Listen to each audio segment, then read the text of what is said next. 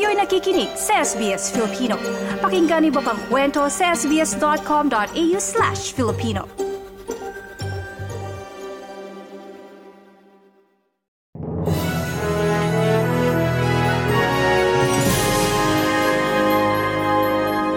Nasa Pilipinas na si Pangulong Bongbong Marcos matapos ang kanyang pagbisita sa Australia, kung saan nagsalita siya sa harap ng Australian Parliament at nakipagpulong sa mga Australian officials. Welcome para sa mga ahensya ng gobyerno sa Pilipinas ang pahayag ni Pangulong Marcos na ititindig ang kasarinlan ng Pilipinas sa usapin ng iringan ng mga bansa sa South China Sea. Inihayag ni Pangulong Marcos sa Australian Parliament na didepensahan ang sovereignty ng Pilipinas at panghahawakan ng itinatakda sa United Nations Convention on the Law of the Sea o UNCLOS na nagsisilbing Constitution of the Ocean. Buong pusong pinaninindigan ng Armed Forces of the Philippines, Philippine Navy, Philippine Coast Guard at National Security Council ang pahayag ng Pangulo na hindi siya papayag na maagaw o mawala sa Pilipinas ang kahit isang pulgada ng exclusive economic zone ng bansa sa South China Sea.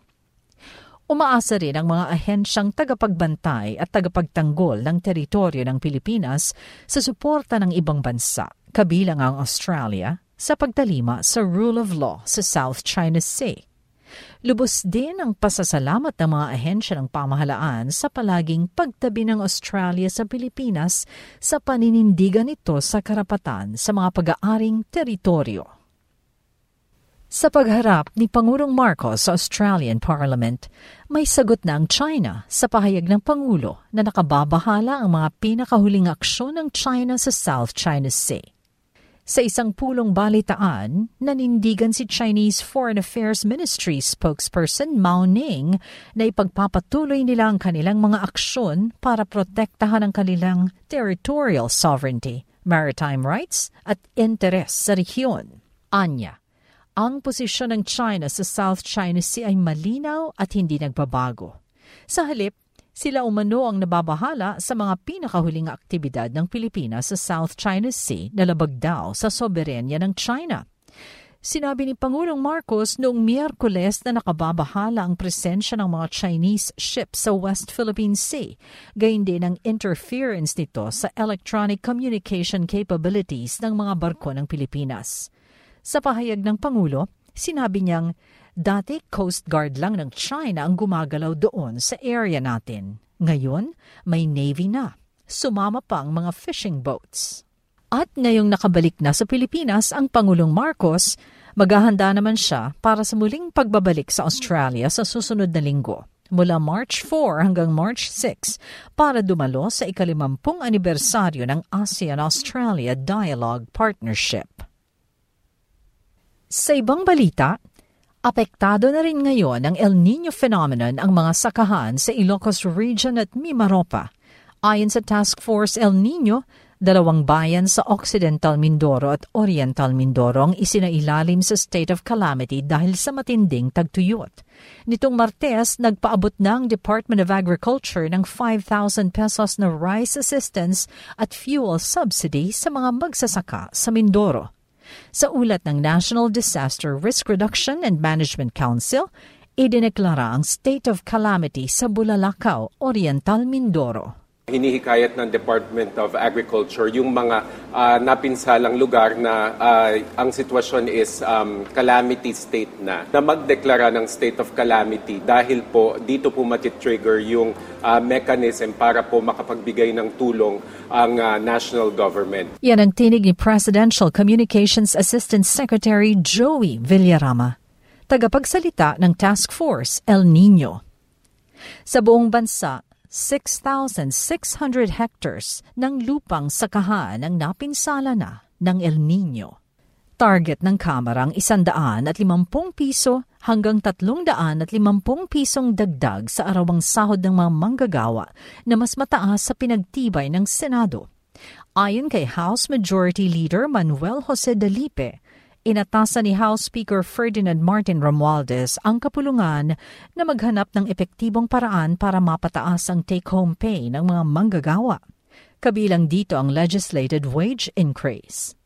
Giit ni Dalipe, nakikita ng mga kongresista na bitin o masyadong maliit ang 100 pisong dagdag sahod para sa mga manggagawa.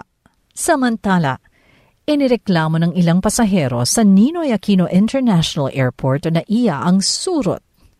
Ang mga surot o bedbugs ay parasitic insects na nabubuhay sa madidilim at masisikip na espasyo tulad ng sulok ng kama at sofa.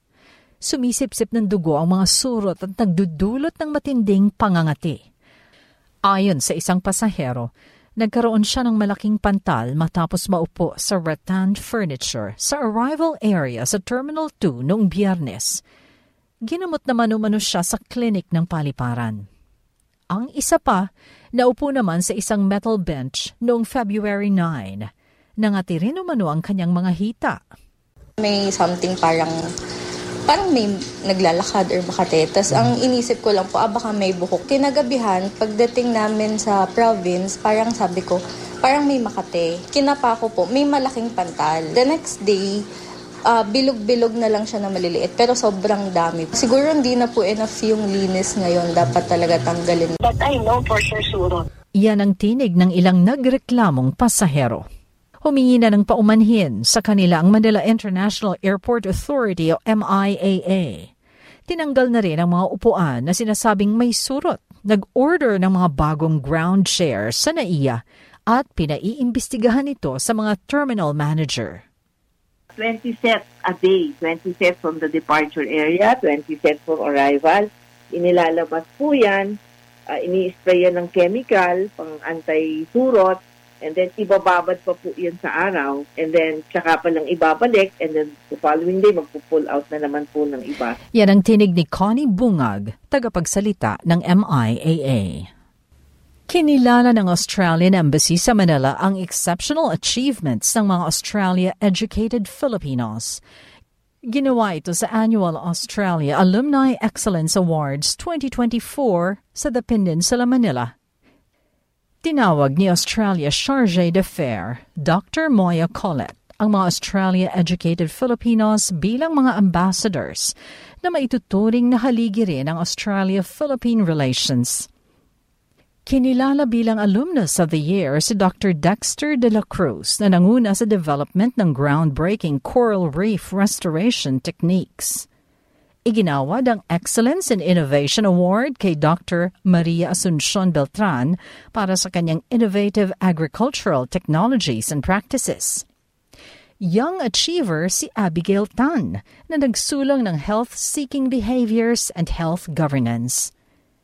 May 7 alumni din na binigyan ng special citation sa culture and arts, community development, valor, health, education, environment conservation at gender equality, disability and social inclusion. Mula sa Pilipinas, para sa SBS Filipino, ako si Shirley Escalante.